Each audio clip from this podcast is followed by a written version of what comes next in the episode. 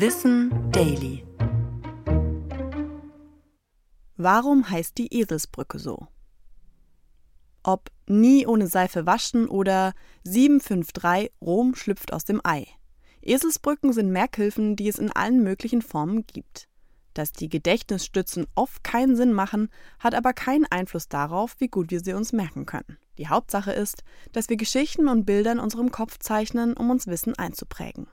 Oft ist das sture Auswendiglernen von Fakten, Zahlen oder Vokabeln schwierig für uns. Was Esel und Brücken damit zu tun haben, lässt sich relativ leicht erklären.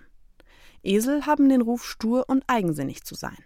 Das ist tatsächlich aber ein Zeichen für ihre Intelligenz statt für Dummheit, die ihnen oft angelastet wird. Da Esel die Tiefe von Wasserläufen nicht einschätzen können, weigern sie sich, sie zu durchqueren. Damit die Bauern früher keine Umwege nehmen mussten, bauten sie Behelfsbrücken für die störrischen Esel.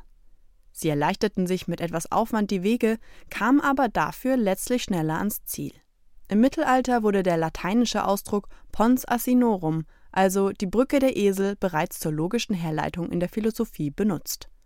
Das Verständnis als Mittel zum Zweck, um sich Wissen leichter zu merken, ist bis heute gleich geblieben. Das war Wissen Daily.